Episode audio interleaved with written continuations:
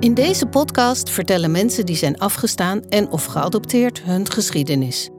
Het is hun eigen verhaal en afgestaan registreert de verhalen zoals ze aan ons verteld worden. Deze levensverhalen kunnen impact hebben op de luisteraar. Mocht je na het horen van deze podcast vragen hebben of meer informatie willen, ga dan naar verledeninzicht.nl. Hi, fijn dat je luistert. Wij zijn Karine Dorgelo en Georgia Graden-Wietskamp. Samen maken wij Afgestaan, de binnenlandse afstands- en adoptiepodcast. Toen ik zes maanden oud was, ben ik bij mijn moeder weggehaald terwijl ze zelf niet thuis was en naar een kinderthuis gebracht. En ik ben direct na mijn geboorte in een instelling terechtgekomen, waar ik onvindbaar was voor mijn moeder. In deze podcast willen we de verhalen laten horen van Nederlandse afstandskinderen en binnenlands geadopteerden. Misschien denk je, Nederlandse afstandskinderen? Alle geadopteerden komen toch uit landen ver weg? Maar tussen de adoptiewet in 1956 en 2018 werden er ongeveer 28.000 kinderen afgestaan in Nederland. Al deze mensen zijn nu volwassen, hebben soms kinderen en kleinkinderen, maar kennen vaak hun eigen familiegeschiedenis niet. In de komende afleveringen kun je horen welk effect dat heeft op hun leven.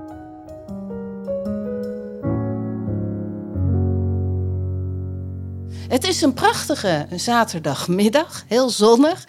We zitten hier uh, bij Lijntje en we kijken uit over een park. Dus het is uh, heel fijn eigenlijk voor, je, voor januari. Voor januari een hele fijne dag. En ook fijn als je hier naartoe rijdt, lekker met de zon. Ja, heerlijk ja, hè? Ja, ja waren we aan toe. Daar waren we zeker aan toe, na alle regen. Nou. Oké, okay. Georgia. Ja, Lijntje, dank je wel dat we bij je mogen zijn. Zou jij je kunnen voorstellen? Nou, ik uh, ben Lijntje. Dus, zoals Georgia al gezegd heeft. Uh, ik ben inmiddels 66 jaar. En uh, ik ben voornamelijk in tehuizen opgevoed. Ik ben 1957 ben ik geboren in Moederhel. Mijn moeder heeft toen in eerste instantie afstand van mij moeten doen. Dus die is ook ja, zonder mij uh, naar huis gegaan. Mijn moeder was nog heel jong, die was zelf nog een kind. Ja. 15 jaar. 15 jaar. Ja, het is eigenlijk uh, best wel ingewikkeld. Uh, het schijnt ook ehm, dat. Ehm, ja, dat, ik, ben, ik ben ook eh, eigenlijk uit incest geboren. mijn vader is eigenlijk een broer van mijn moeder. Je moeder, ja. En die was 18 jaar toen heel jong en inderdaad moeilijke omstandigheden. Jouw moeder raakt zwanger. Um, hoe was dat in het gezin? Mijn moeder heeft uh, dat denk ik verborgen geprobeerd te houden. Of die wist misschien zelf niet wat er precies aan de hand was. Maar het bleek dat mijn oma op een gegeven moment uh, erachter kwam. En toen uh, is ze denk ik met mijn moeder naar de huisarts gegaan. En die heeft toen uh, contact opgenomen. Ik denk ook met een pastoor of een kapelaan. En toen is ervoor gezorgd dat mijn moeder dus naar moederhel ging. Want niemand mocht natuurlijk weten wat er aan de hand was. Dat mijn moeder zwanger was. Ja. Kan je even stoppen? Natuurlijk kunnen we even stoppen. Dus jouw moeder is, uh, is zwanger van jou. En uh, haar ouders besluiten ze moet naar moederhel. Jij bent geboren met zeven maanden, begreep ik, hè? na zeven maanden zwangerschap. Ja. Ja, dat had je me verteld eerder. Uh, en dat je in de couveuse had gelegen. Was dat ook in moederhel of was dat... Dat denk ik van wel, maar dat weet ik niet zeker. Okay. Uh, ik ben drie maanden in de couveuse geweest. Mm -hmm. Ongeveer. En met vijf maanden hebben ze mij naar Marie Raboni gebracht. Ja. ja. Wat is Marie Raboni? Maria Raboni is een jeugddorp in Teteringen. En daar kwamen altijd uh, ja, allerlei kinderen. Kinderen van uh, gescheiden ouders, of waarvan een van de ouders overleden was, of beide ouders. Oké, okay. ja. Het was uh, bij jouw opa en oma thuis was het dus niet mogelijk dat jij kon blijven Want dat horen we ook nog wel eens, hè? dat kinderen dan in het gezin van vader en moeder opgenomen worden. Is daar wel eens over gesproken? Weet je daar iets van? Daarna, Ja? later. En, ehm, maar toen was het denk ik voor mijn opa heel moeilijk. Want die, hadden, die had een, een zaak. En het was toen der tijd zo dat de maatschappij heel erg oordelend was. Ehm, zodra ze erachter kwamen dat eh, jouw kind, jouw dochter, eh, een zwangerschap had terwijl je ongehuwd was, dan had je risico dat niemand meer in de zaak kwam. Dus dan eh, verloor je ook je broodwinning natuurlijk. Dus van daaruit wilden mijn opa en oma natuurlijk heel graag dat het allemaal heel erg geheim zou blijven. En mijn moeder ook weer zo snel mogelijk terug zou komen naar huis, omdat ze anders ook te lang wegbleef. En waren jouw eh, opa en oma op de hoogte van wie de vader was van, van, van het kindje? Ja, Ja? ja. En daar werd natuurlijk ook niet over gesproken, neem ik aan. Eh, Buitenshuis alleen, althans niet. alleen die arts wist ervan en die Ja. kapelaan, om het dan maar zo te zeggen. Ik noem hem maar even de kapelaan. Oké. Ja. Ja. ja. Hoe weet jij deze informatie allemaal? Eh, gedeeltelijk dat ik het heb gehoord, maar ik heb ook Vion papieren opgevraagd. Ja. En ehm, zodoende ben ik er dan ook achter gekomen Oké. hoe het gegaan is. Hoe het gegaan is in het verleden. Ja. Want je bent daar niet mee opgegroeid met deze informatie. Nee, met die informatie ben ik niet opgegroeid. Ik heb heel lang niet geweten wie mijn echte vader was. Oké. Oké. Ja, want jij komt dan, eh, je vertelde net, je bent vijf maanden oud. Dus je vijf maanden ben je in je moederhel geweest, Ja, in het huis. En dan kom je eh, in Maria Raboni. Dat is een jeugddorp in Teteringen, Mhm. vertelde je net. Ehm, heb jij herinneringen daaraan? Van toen je zo klein was? Mm, ja toen ik zo heel klein was natuurlijk praktisch niet. Nee, Maar hoe lang ben je daar geweest? Tot eh, dat ik een jaar of negen was. Oké, en weet je iets over die periode? Een herinnering uit die tijd, hoe het daar was? Ging je daar naar school? We gingen naar school in het dorp. Ja. En daar gingen we altijd lopend naartoe. Die eh, weg eh, was heel lang, de Laanzichtsweg. Ja. Een hele lange weg. En we gingen meestal via de sloot, want het leek net alsof het sneller ging. Het was een droge sloot. maar, Droge gelukkig. Het was wel maar we gingen via de sloot, want het leek voor ons sneller. Ja. Eh, mooi. Maar eigenlijk waren we helemaal niet snel. Nee. Want we kwamen ook meestal te laat. Dus op een gegeven moment kwam er ook eh, dat er dan een zuster kwam met de fiets.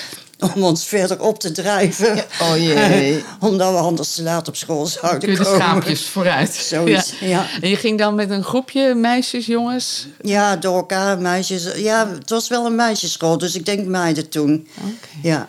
En in het tehuis zelf, eh, had je een eigen kamertje? Sliep je met andere meisjes samen? Hoe was dat? In, eh, nee, toen sliep ik eh, eigenlijk meestal op een kamer met nog een aantal anderen.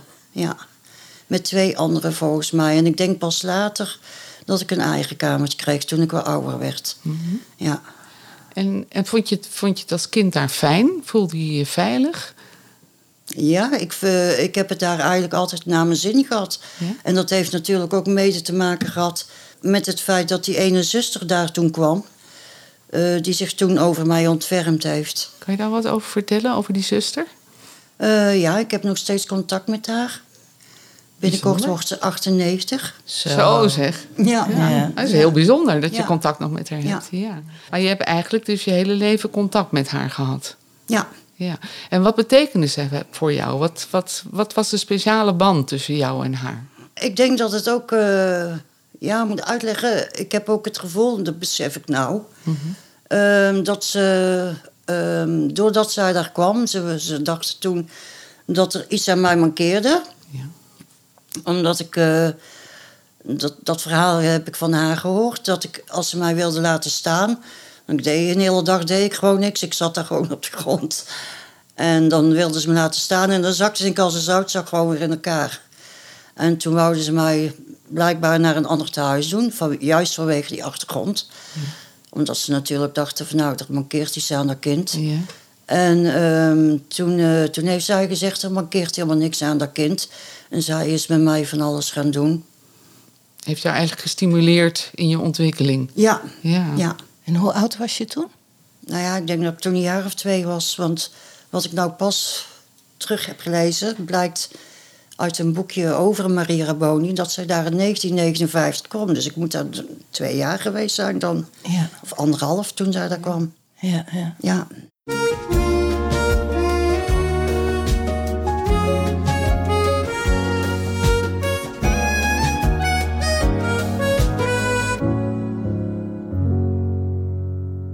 Kan je een dag beschrijven uit, in dat tehuis? Van, van stel je bent een jaar of zeven, acht. Kan je daar iets van herinneren? Hoe het, hoe het eraan toe ging? Ja, je werd wakker.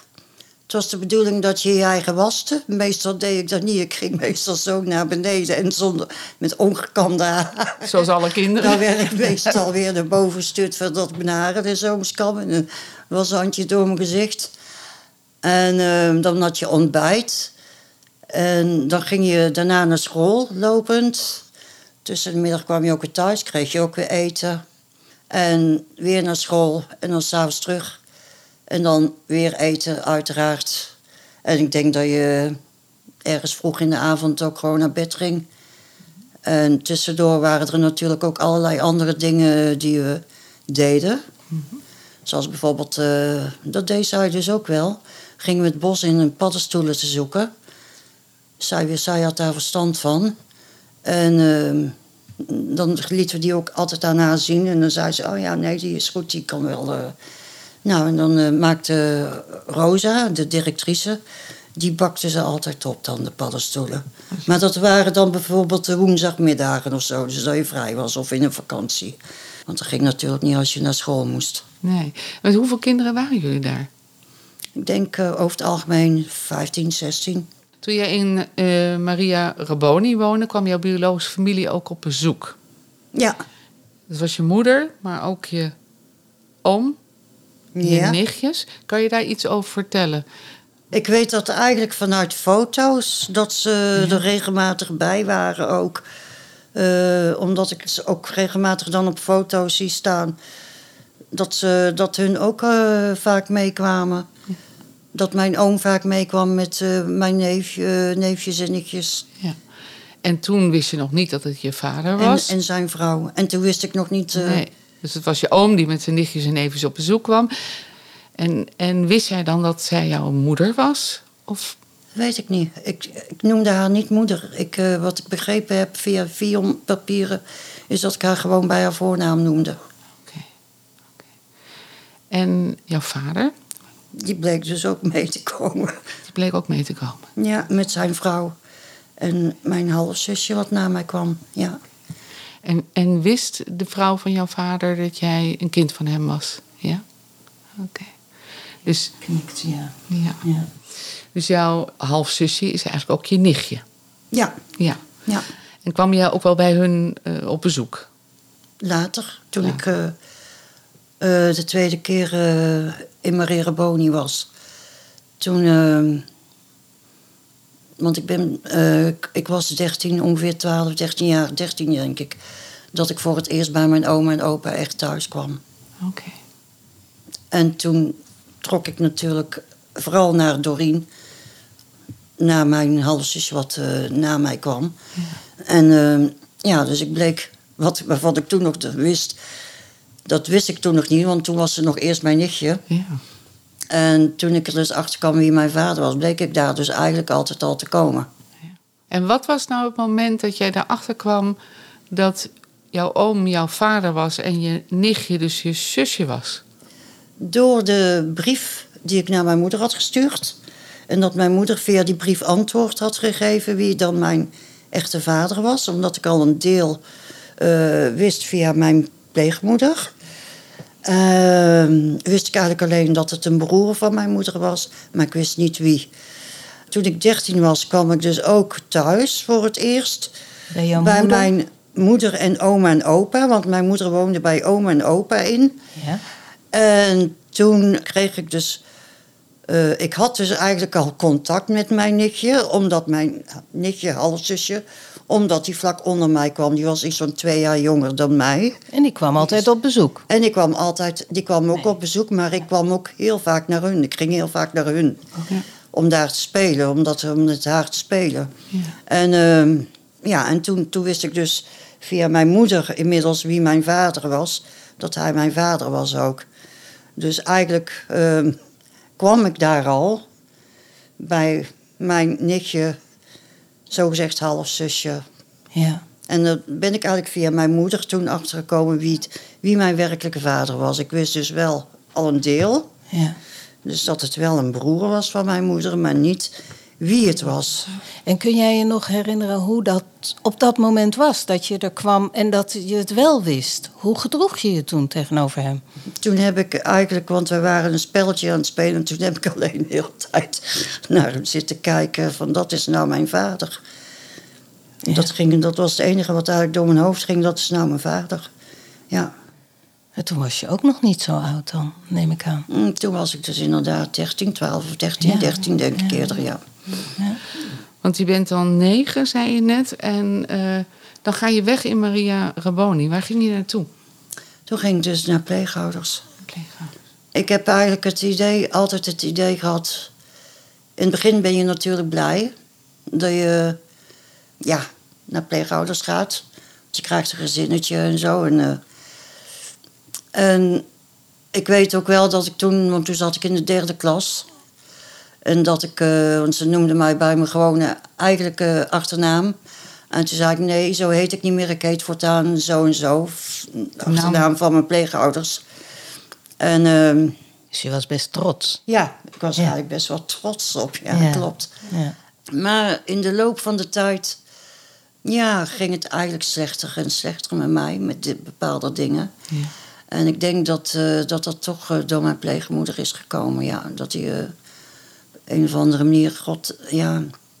En ik denk ook achteraf dat er psychisch iets niet met haar in orde was. En dat ze ons, ook mijn pleegzusje die een jaar na mij kwam, eigenlijk als een soort poppetjes zag.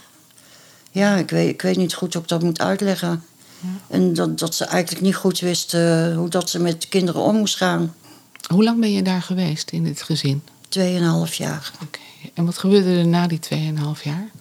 Ja, ik ben tussendoor nog even in een ziekenhuis geweest. In een eh, groot ziekengasthuis in Den Bosch. Ik denk ongeveer twee of drie maanden ongeveer ook.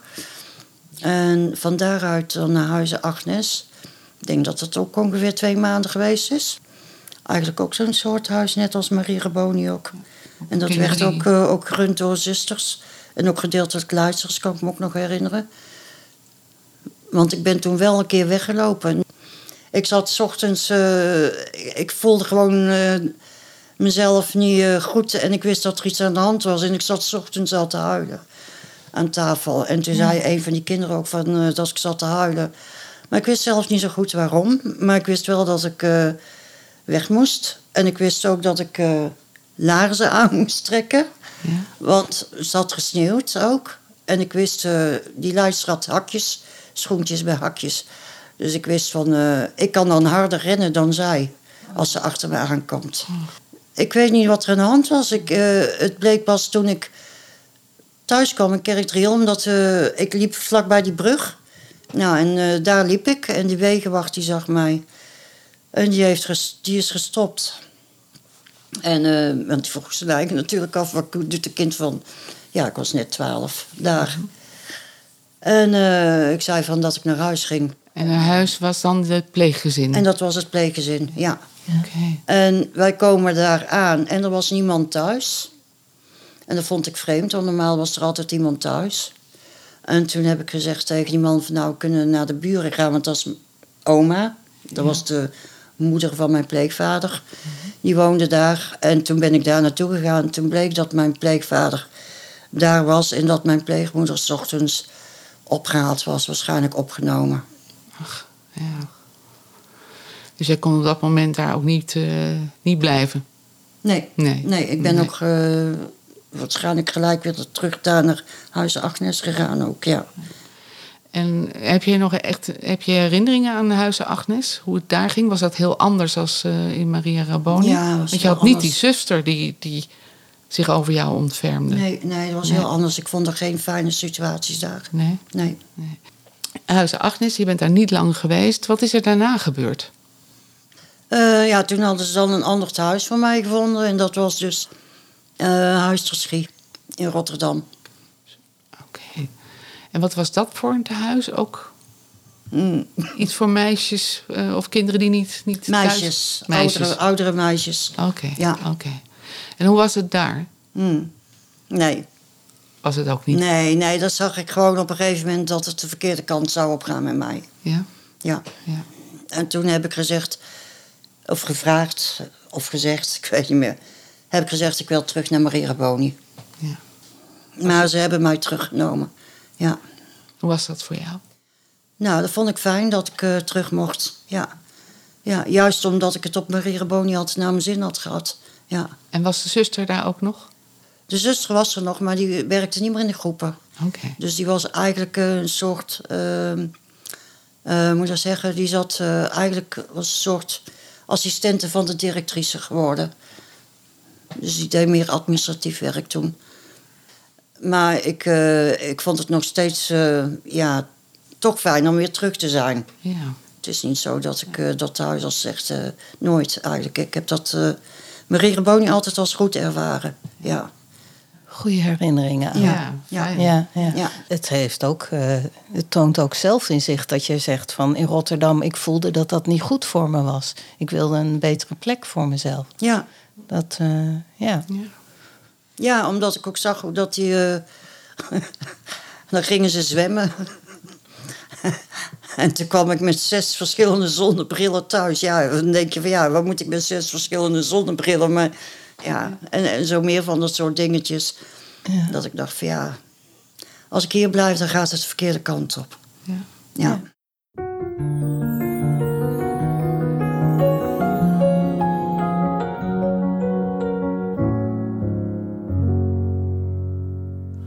Heb jij in die jaren, eh, is er contact gebleven met jouw biologische moeder en vader of familie en je, je Gaat zusjes? af en aan. Ja. Dat ging af en aan.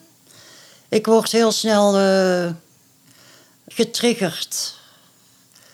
Op het feit dat, eh, dat, dat je ongewenst was. Want dat, dat gevoel dat achtervolgt je wel. Eigenlijk altijd. En dat blijft eigenlijk als een rode draad door je leven lopen. Ja.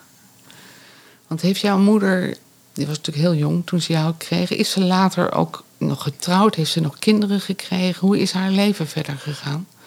Nou, ze heeft. ehm, daar kwam ik van de week achter. eh, ja, ja, misschien is dat niet echt belangrijk. Ze, heeft, eh, ze heeft ooit nog eh, een miskraam gehad van een jongetje. Dat bleek dus van een Spanjaard te zijn dat ze daar op vakantie was in Spanje. Dat is ook in de periode geweest dat ik bij mijn pleegouders was. Want ze heeft toen. eh, had ze zo'n Spaanse eh danserespop Oh. voor mij gekocht. Oh ja. En die had ze meegenomen. En ik, ik weet niet, eh, ja, volgens mij was mijn voogdes daar toen ook. En toen heeft ze. Ik heb in ieder geval een keer gehoord dat mijn voogdes heel erg tegen haar tekeer is gegaan daar.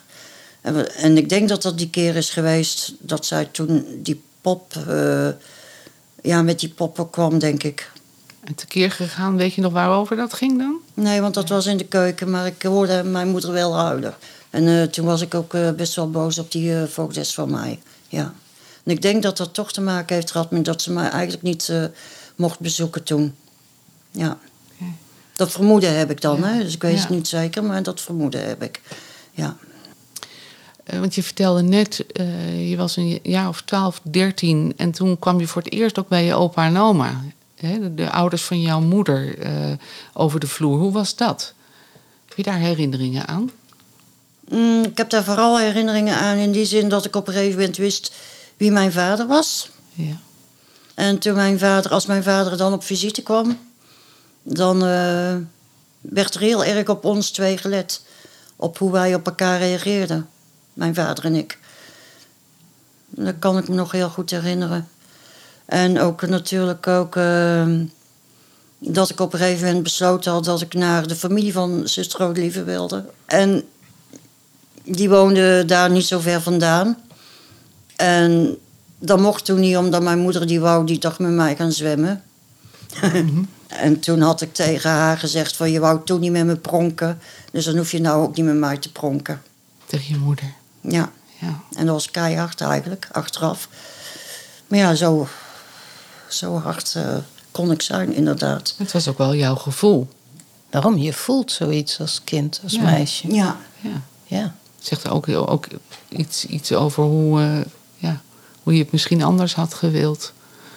Ja, maar ja, aan de andere kant, mijn moeder kon er natuurlijk ook niks aan doen. Hè? Dus die heeft eigenlijk.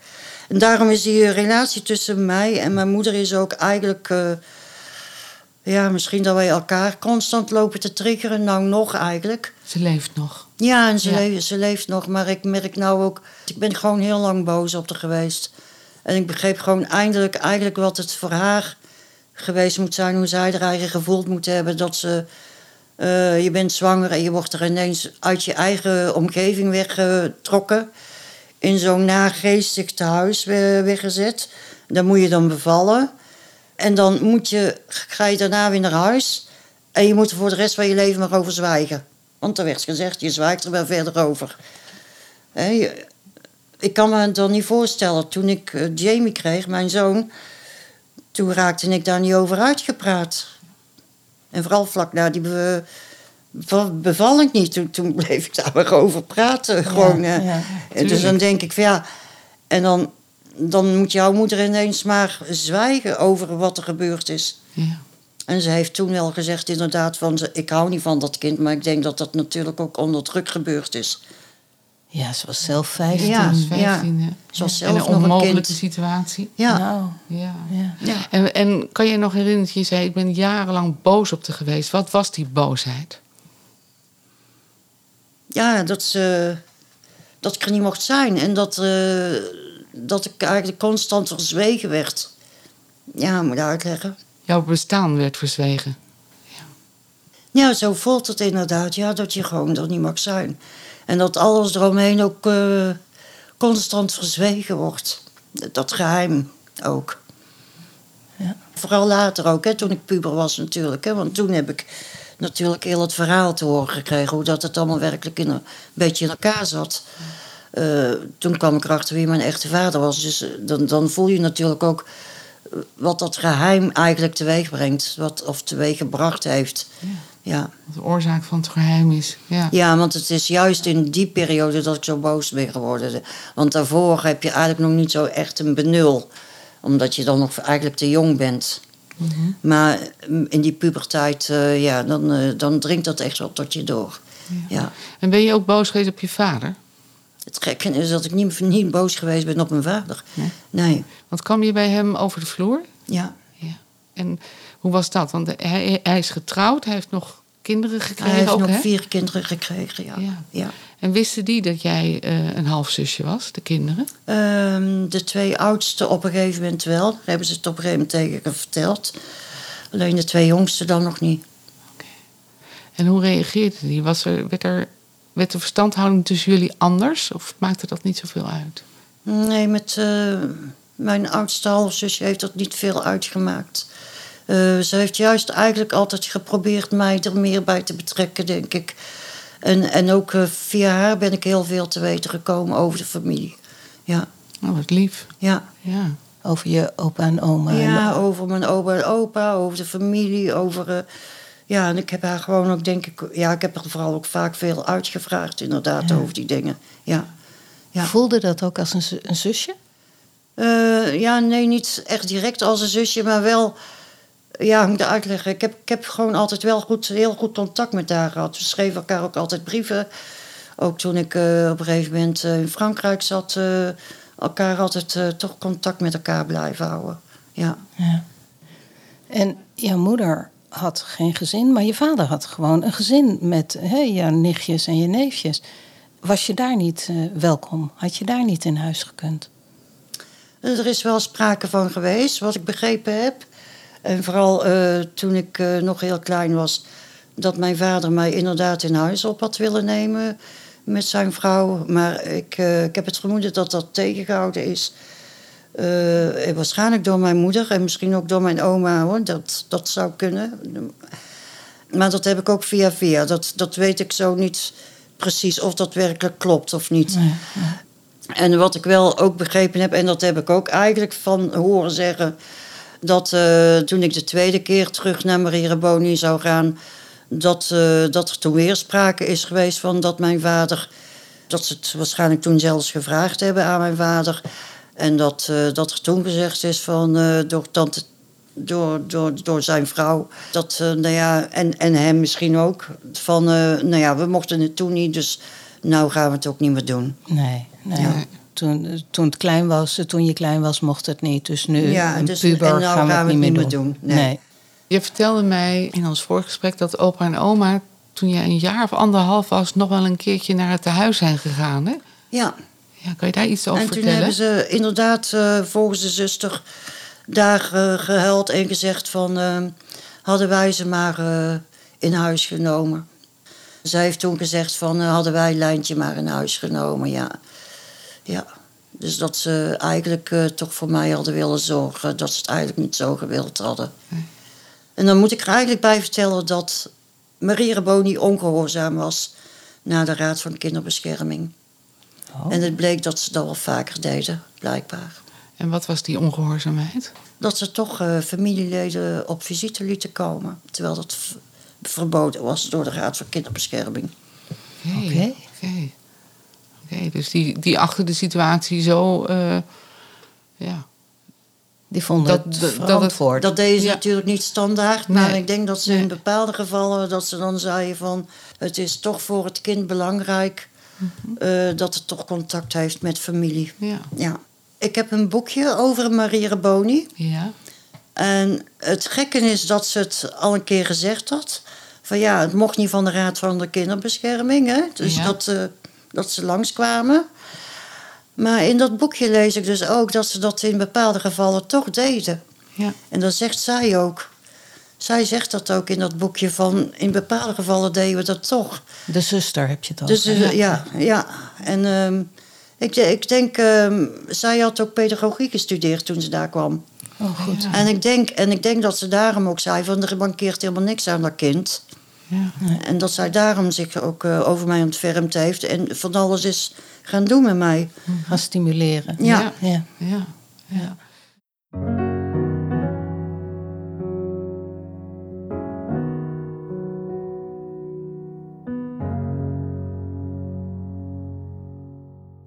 Heb jij in de jaren, want je gaat natuurlijk ondertussen ook naar school, heb jij iets van een opleiding gevolgd? Hoe ging dat? Middelbare school gedaan? Uh, ja, de MAVO heb ik gedaan. Ja? Ja. En wat ben je daarna gaan doen? Oh, iets met uh, 12 ambachten en 13 ongelukken. Of zoiets. Eigenlijk een beetje van, als je, als je een, beetje, een beetje van alles. Ja? Ja, ik heb eigenlijk een beetje van alles gedaan. En, en, maar heb je ook echt een opleiding nog iets gedaan of ben je gaan werken? Uh, kijk, dan moet ik even goed nadenken. Ik denk dat ik nog een typediploma toen ben gaan halen eerst. Toen ben ik bij het ziekenfonds terechtgekomen om te gaan werken. Toen kwam ik een Engelsman tegen, daar werd ik verliefd op. En die ging uh, op vakantie naar Frankrijk. En dan ging ik ook... Uh, nou ja, die ging sowieso naar Frankrijk. En ik ging dan op vakantie naar Frankrijk.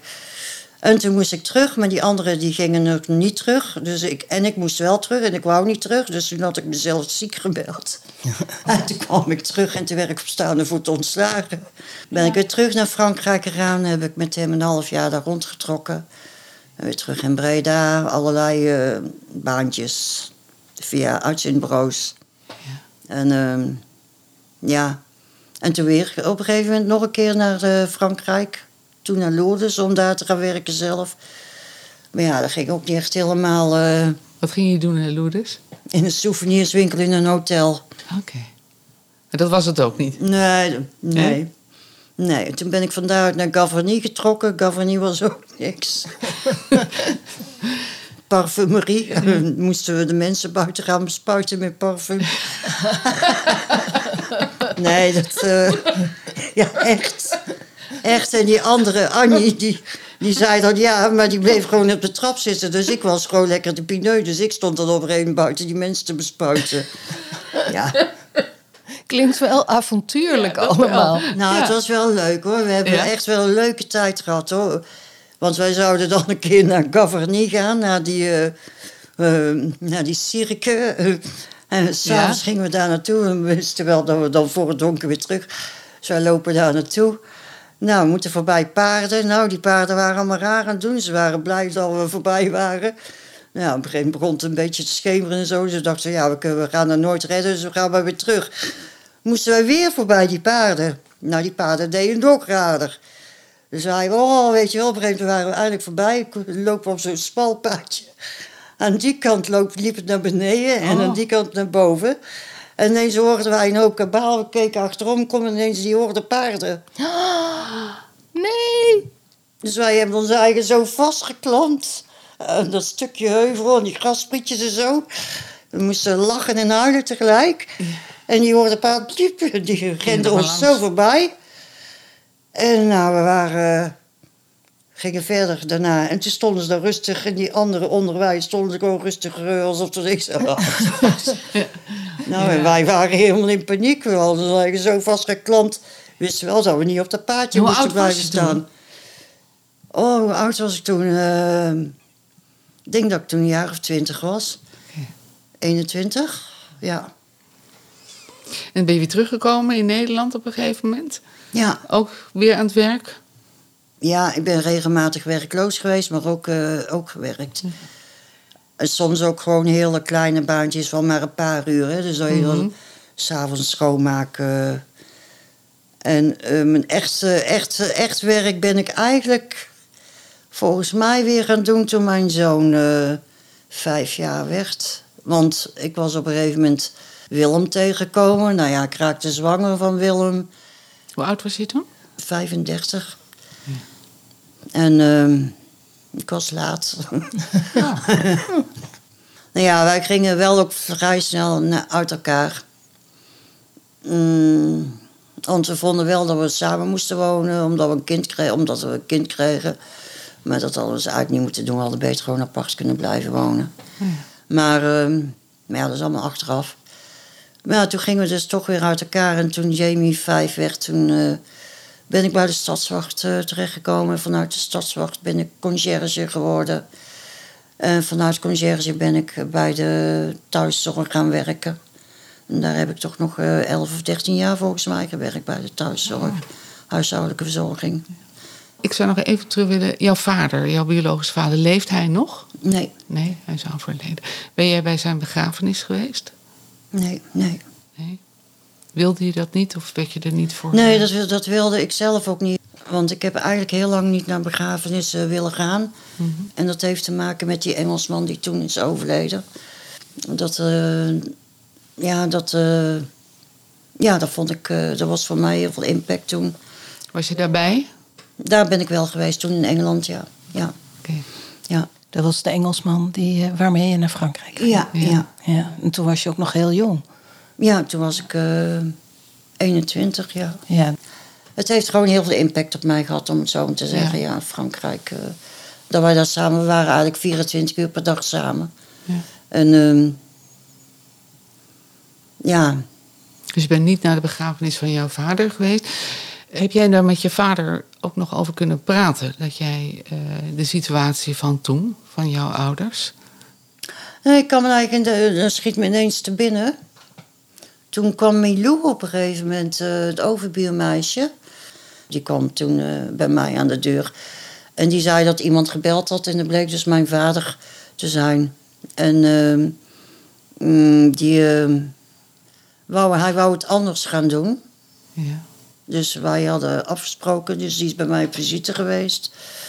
En dat anders, dat hield in dat hij eh, tegen zijn kleinkinderen had verteld dat hij ook mijn vader was. Het schijnt dat die kleinkinderen dat nog niet wisten. Oké. Alleen hij was eh, vergeten erbij te vermelden wie mijn moeder was. oh jee. Dus die kinderen komen daar, die kleinkinderen kwamen daar op een gegeven moment achter. En eh, toen zeiden ze, oh, maar dan zit er zo en zo. En toen zei mijn jongste halfzusje, ja, heeft hij dat niet verteld? Nee, dat heeft hij niet verteld. Ja. Maar is er nog iets. eh, heb, je, heb je toen nog een, een, een andere band met hen kunnen opbouwen?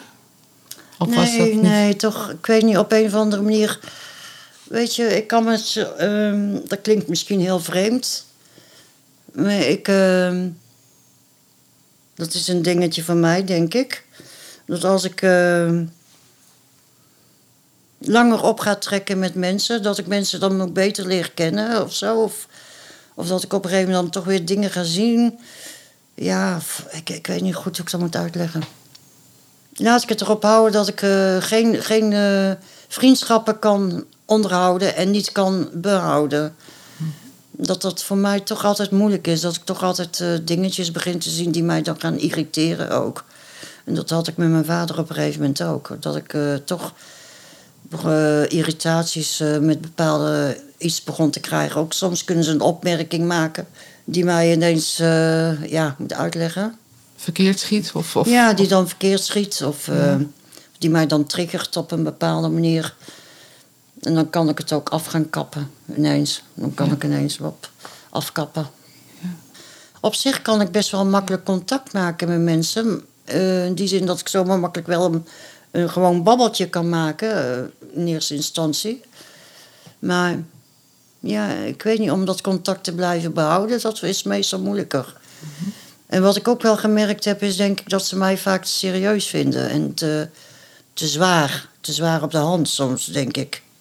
Dat, dat vinden soms mensen van mij weer, heb ik gemerkt. Vind je dat zelf ook?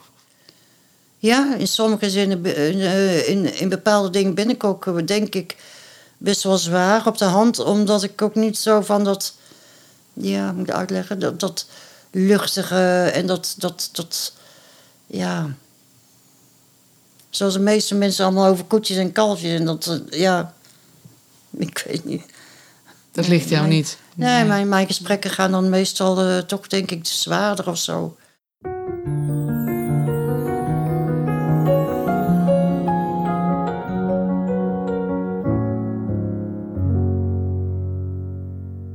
Jij hebt eh, net nou ja, ons eh, jouw levensverhaal verteld. Eh dat is niet standaard. Hè? Je bent niet opgegroeid bij een vader en een moeder en een, gewoon in een veilig gezinnetje.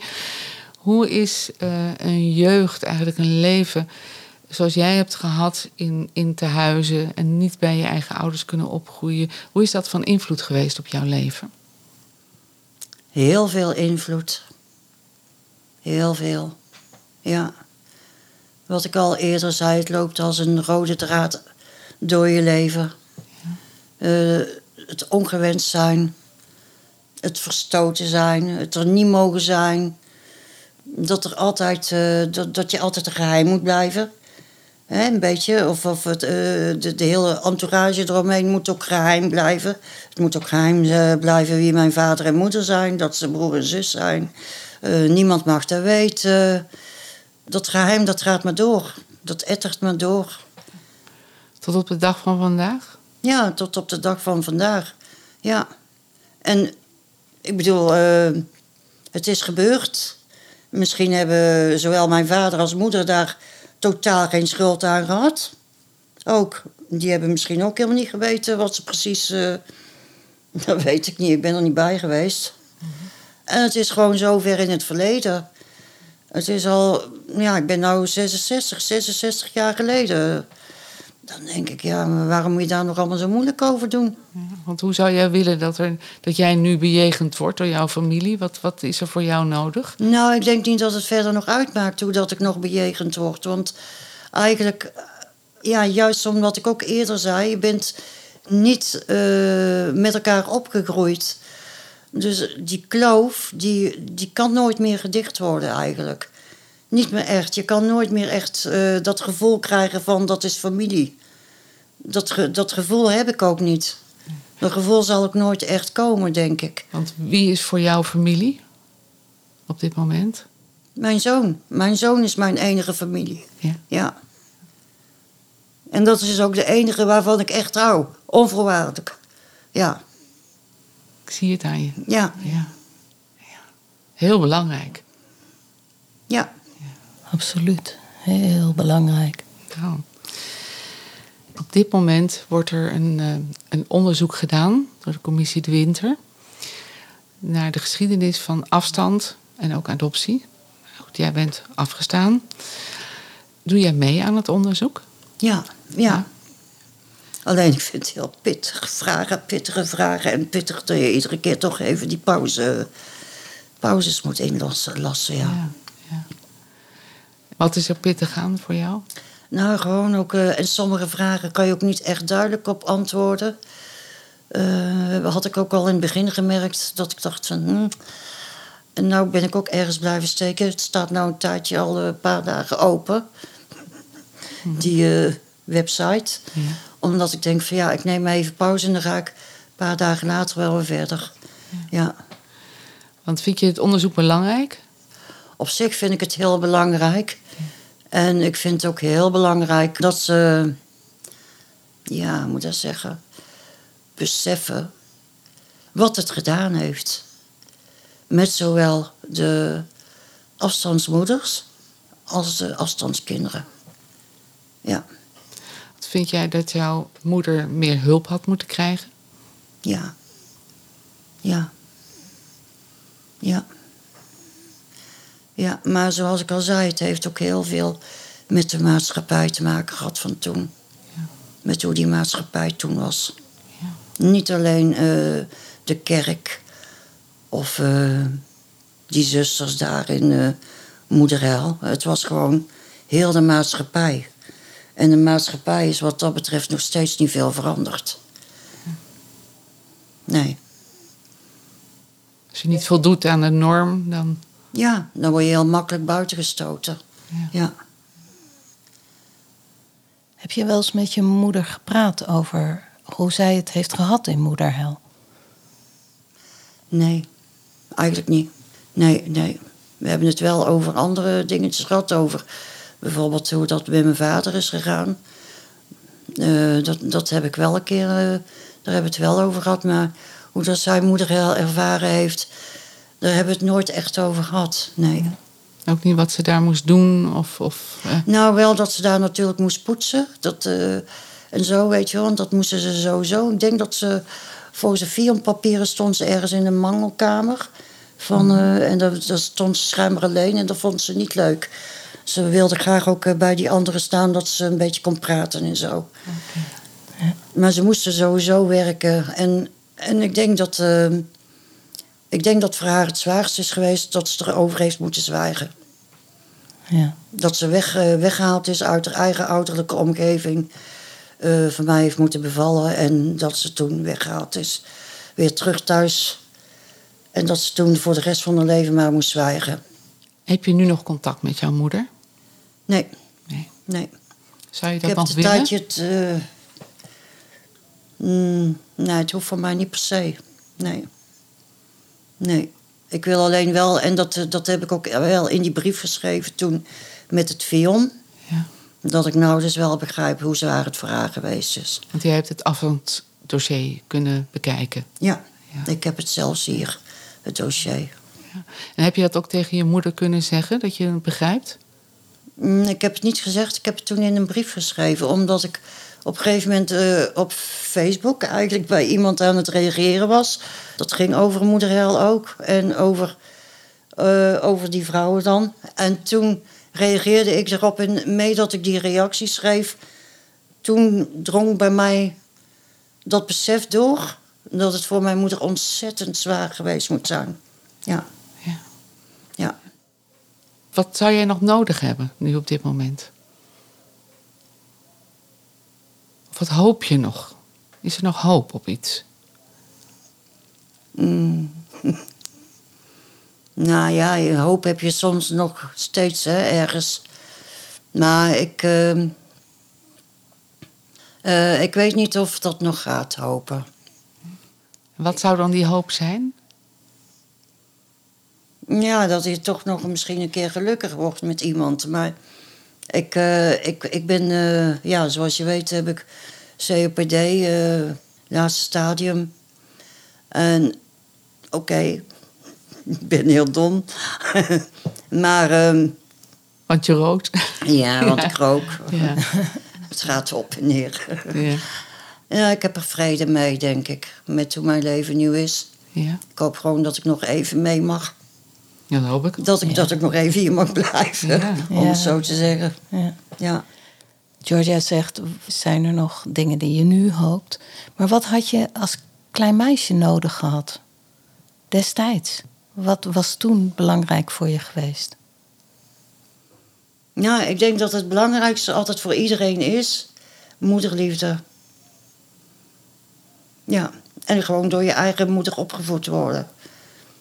Maar ik besef ook, mee dat ik dit zeg, dat dat ook niet altijd ideaal hoeft te zijn. Om door je eigen moeder opgevoed te worden. Want dat kan juist ook heel verkeerd zijn. Maar ik denk wel dat, eh, mm, dat een mens toch wel eh, liefde nodig heeft. Ja, Ja, ja dat ja, is zeker. ja. Dat denk ik ook. En ehm, je hebt het over de zuster die eh, eh, toen jij heel jong was zei van er is helemaal niks met dat kind. ehm, en die jou is gaan stimuleren. Wat betekent zij voor jou? Ik ben haar heel dankbaar Mhm. dat ze dat gedaan heeft.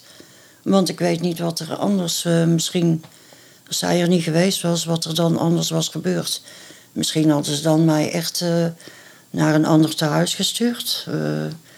Waar misschien alleen maar, eh, ja, ja dat, dat je dan zelf ook. eh, Kinderen met een ontwikkelingsachterstand ja, of met een zoiets. ontwikkelingsachterstand, dus dat je dan Ja. zelf eigenlijk ook eh, eh, niet groeit in die zin. Ja. ja.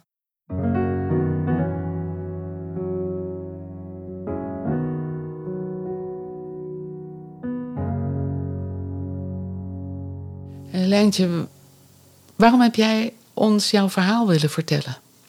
Het kwam er eigenlijk meer door. Ik had die reactie geplaatst. Het gekke was dat, eh, dat er gewoon heel veel herkenningen waren. En natuurlijk ook eh, omdat mijn situatie ook anders is. Omdat de meesten natuurlijk eh, de pleegouder-situatie hebben of de adoptieouder-situatie. En ik eigenlijk als een van de weinigen, of misschien, ja, dus er zullen er vast wel meer zijn hoor. Mensen die eh, Zeker. afgestaan zijn en grotendeels alleen in tehuizen zijn opgevoed. Die zullen er vast zijn. Dacht ik van nou, laten we daar gewoon aan meedoen. Dat ik dan ook mijn verhaal vertel en dat het gewoon belangrijk is. Ja, dat ook die verhalen gehoord worden. Ook van de kinderen die niet geadopteerd zijn. Van de kinderen die in een thuissituatie eh, zijn grootgebracht. Ja, want het is toch anders. Niet, niet, niet dat ik het al slecht gehad heb, inderdaad, bij Maria Boni. Maar het is toch anders. Eh, een kind kan het dan goed treffen. Ik heb het dan goed getroffen. Maar er kunnen ook kinderen zijn die het eh, niet zo goed getroffen hebben in een uh, thuissituatie. Want ik weet gewoon dat niet iedere thuis eh, zo fijn is. Ook de, ja, die huizen Agnes vond ik niet fijn. En die uh, Schie, eh, ja, ik weet niet of nee. Dat hoorde je niet. Nee. Nee. nee. Het is heel belangrijk inderdaad Ja. dat Ja. juist ook deze ja, verhalen en dat verteld deze mensen worden. ook een verhaal... eh, dat ze ook gewoon over de brug kunnen komen om hun verhaal te vertellen van wat hun meegemaakt hebben. Ja. Ja. Maakt allemaal onderdeel uit Ja, van diezelfde maakt- geschiedenis, ja, hè? Ja. Zeker. Ja. Ja. Ja. maar het afgestaan worden is denk ik nog eh, de grootste impact. Lijntje, mijn laatste vraag aan jou. Waar ben jij trots op? Waar ben ik trots op? Dat ik het toch allemaal alleen gedaan heb. En dat ik er nog steeds ben. Ja, Mooi. Gelukkig. ja. Gelukkig ben je er nog. Ja. En kon je ons jouw indrukwekkende levensverhaal vertellen. Ja. Ontzettend bedankt daarvoor. Heel veel dank. Heel veel dank. Echt. Dus, eh, wat je al zei, het is heel belangrijk dat juist ook deze verhalen verteld worden. ja. Dank je Dank je wel. wel. Ja, geen dank. Graag gedaan. De podcast Afgestaan is gemaakt door Georgia Kranenwietskamp en Karin Dorglo. De editing werd gedaan door Constantin Johannes bij The Sound Republic. De muziek is Ruth uit 2021 van Duke Harrington te vinden op Epidemic Sound, Open Spotify. Als je onder de indruk bent van deze podcast, wil je hem dan delen via je socials? En als je ons 5 sterren geeft, kunnen anderen ons beter vinden. In de show notes kun je meer informatie vinden over Stichting Verleden in Zicht voor Nederlandse afgestaanden en binnenlands geadopteerden en over de andere onderwerpen die in deze aflevering ter sprake kwamen. Wij maken deze podcast omdat we dit belangrijk vinden. Vind jij dat ook? En wil je ervoor zorgen dat we dit kunnen blijven doen? Dan kun je ons helpen met een kleine of grote donatie. Ga hiervoor naar de website verledeninzicht.nl.